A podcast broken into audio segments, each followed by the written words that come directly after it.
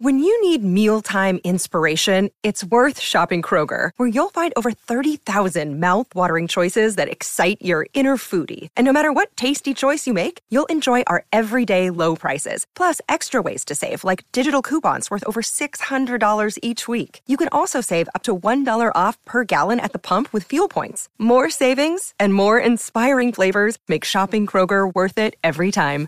Kroger, fresh for everyone. Fuel restrictions apply.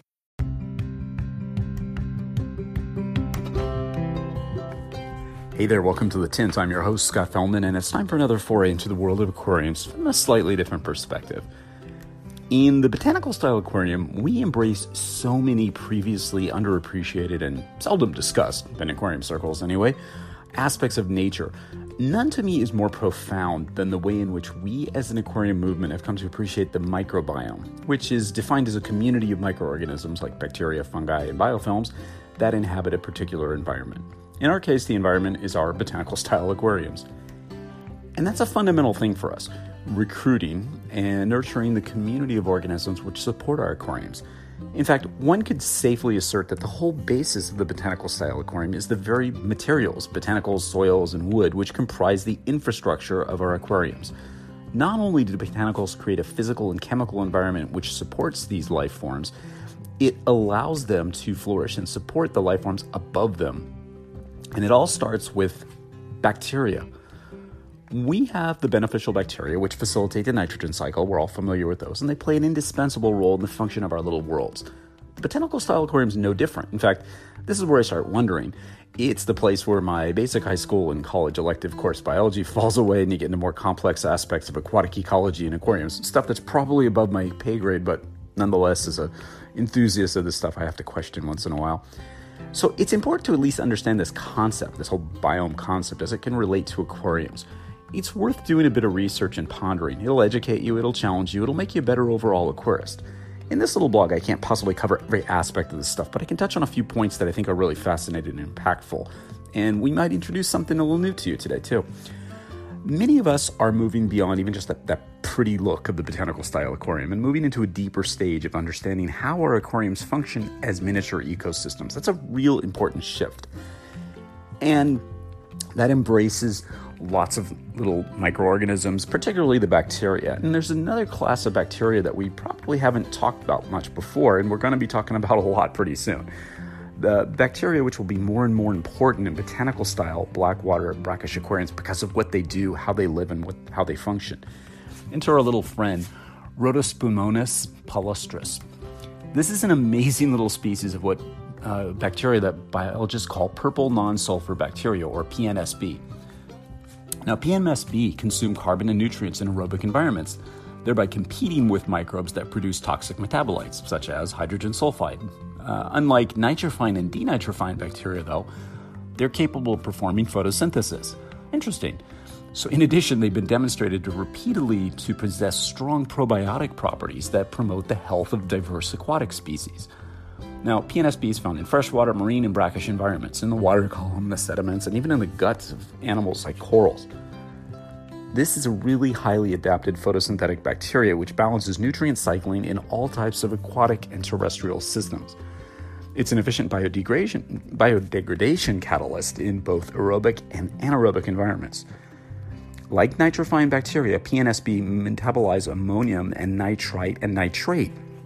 And they're not just important to the nitrogen cycle, they're also capable of anaerobic organelle heterotrophy, a process of removing, and say that 10 times fast, say it one time fast actually, but it's a process of removing dissolved organics from the water column, just like other microbes. They're the basis of our latest product, Culture, and its sister product, Nurture, that are going to give you the biological advantage you need for a successful, biologically diverse botanical style aquarium. These, I think, are going to be really interesting products and fundamental, a big, it's a big fork in the road in our development of this part of the hobby. And I think it'll be a lot of fun to see this this product be applied. Now, PNSB are useful for their ability to carry out a particularly unusual mode of metabolism anaerobic photoheterotrophy. In this process, I'm going to get another one of those $10 words, but in this process, they consume organic wastes while inhibiting moderately, uh, by, by inhabiting a moderately illuminated environment. I don't know why I'm stumbling in my words today, but I always get that way when there's all these autotrophy, heterotrophy things going on. So let me just tell, let me backtrack again and tell you that. So they can live in moderately illuminated and even poorly oxygenated microhabitats like patches of detritus, leaf litter beds, shallow depths of substrate, deeper pores of expanded clay media like filters, etc., uh, etc. Et so by competing with other anaerobes like methanogenic archaeans and sulfite reducing bacteria for food, I am tripping over everything by the way. Uh, these are like voracious, voracious little slug eat, sludge eaters, and they really can reduce uh, the production of toxic byproducts like methane and hydrogen sulfide. Now, PNSB have been used to remediate water quality in highly intensive aquaculture operations for many, many years. This is not new, obviously, they've been around for billions of years, but using them in aquaculture is, is an interesting thing. They're increasingly being used to amend soils, particularly soils burnt by chemical fertilizers in horticultural applications. They have probiotic qualities which serve to suppress disease in numerous cultured species. Another interesting thing. And PNSB absolutely love living as epiphytes on aquatic plants, in other words, attaching to them. Specifically, they consume organic waste products that are secreted by the plant, and the plants love them back. PNSB fertilize host plants with their surpluses of fixed nitrogen. What an interesting relationship, right? And of course, what's major interest to those of us who play with aquatic plants in our botanical style aquariums, PNSB is also known to form direct beneficial associations with the root systems of both terrestrial and aquatic plants. So that's interesting. It also could be used as a root prep to help them absorb nutrients from the soil. There's a definite relationship that's fascinating. Now, ultimately, as they're consumed by bacteriivores, you know, protozoans, rotifers, copepods, sponges, etc., and even fish fall into that category, PNSB uh, pass essential biomatter like proteins, vitamins, and pigments right along the food chain. Ah, the food chain, here we go again, as in helping to establish a food chain in our aquariums. This is an amazing, fascinating, possibly game changing embrace of biology in our aquariums. It's something that we really need to think about. Food chains, food production from within the aquarium and its closed ecosystem.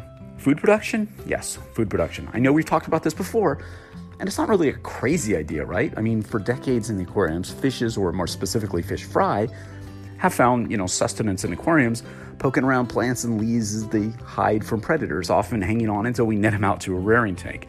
I'm thinking about those deliberately overgrown jungle t- tanks of my childhood, you know, when you have all the plants growing in there so the fry can hide and live until you get them.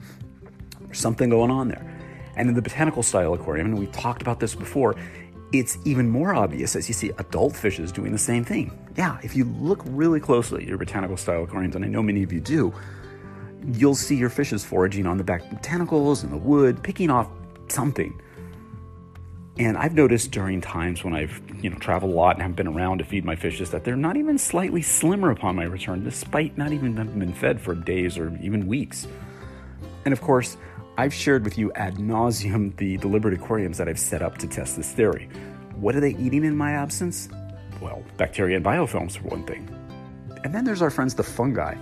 Yeah, you heard me, fungi. And you're like, those guys again? Yep, those guys. Now, fungi reproduce by releasing tiny spores that germinate on new and you know, hospitable surfaces, like pretty much anywhere they damn well please. And these aquatic fungi are involved in the decay of wood and leafy material. And of course, when you submerge terrestrial materials in water, growths of fungi tend to arise first. That's one of the first things we see on wood.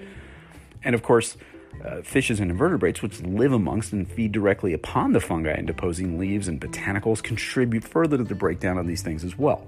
So, aquatic fungi can break down the leaf matrix and make energy available to feeding animals in these habitats. Again, are you getting a kind of a, a sense that everything works with everything else here? That food chain idea is really fascinating. Now, fungi tend to colonize wood first, uh, or botanicals for that matter, because they offer them a lot of surface to thrive and live out their life cycle. And Cellulose, hemicellulose, and lignin, the major you know, components of wood and botanical materials, are degraded by fungi, which pass enzymes. Uh, they possess enzymes that, that pass this material through the, the stuff, and then they can digest them more easily. Fungi are regarded by biologists to be the dominant organisms associated with decaying leaves and streams. So, this gives you some idea as to why we see them in our aquariums, right? It also gives you an idea that they're pretty valuable to the environment. And of course, it goes even beyond that because of the very operating system of our tanks, which features, and I use the operating system in quotes, um, for want of a better word, which features decomposing leaves, botanicals, soils, roots, etc., we're able to create a remarkably rich and complex populations of creatures within them. This is one of the most interesting aspects of botanical style aquarium to me. We have the opportunity, opportunity to create an aquatic microcosm which provides not only this interesting aesthetic that we all love, it provides some supplemental nutritional value for our fishes and perhaps most important, nutrient processing. A self generating population of creatures that complement, indeed create the biodiversity in our systems on a more or less continuous basis. That's true functional aesthetics, indeed, isn't it? We're really excited to be introducing culture and nurture, products which we feel will have a profound influence on the way we start, maintain, and evolve our botanical style aquariums in a natural way. In my opinion, it's all part of the game that we play in here in the, the botanical style aquarium community. No other hobby specialty is poised to study, appreciate, and embrace this vast diversity of processes of nature like we can do now. Uh, botanical style hobbyists like yourself are filled with great ideas. You're executing daily, sharing the stuff, and going beyond just the style, the look. And it's incredibly and ex- exciting and humbling to realize that the mental shifts that our community has taken, going beyond just those aesthetics and really working with nature as opposed to fighting her, will probably yield some of the most important breakthroughs in the history of the aquarium hobby as we move forward. And I don't say that lightly. As someone who's been in this hobby for many decades, I feel that we're poised at a, you know, to enter a new era where more and more discoveries are going to be made simply by revisiting things we talked about in the past and perhaps forgotten about, or things we haven't appreciated in the past. By incorporating biology and, and ecology into our work, we're starting to get a greater understanding of the, the whole and how this works. And it starts by embracing new ideas, old concepts, and even different applications. It starts by embracing the smallest allies. Stay creative, stay resourceful, stay enthralled, and stay excited. We'll be launching those new products real soon. Stay bold. It's one of my favorite things to tell you because you got to be brave when you're trying new ideas and new things. And you guys have been nothing but brave. And I'm very proud of this community for all you've done. Keep up the great work. We'll talk to you real soon. Thanks for spending part of your day with me. And I look forward to seeing you on the next installment of The Tint.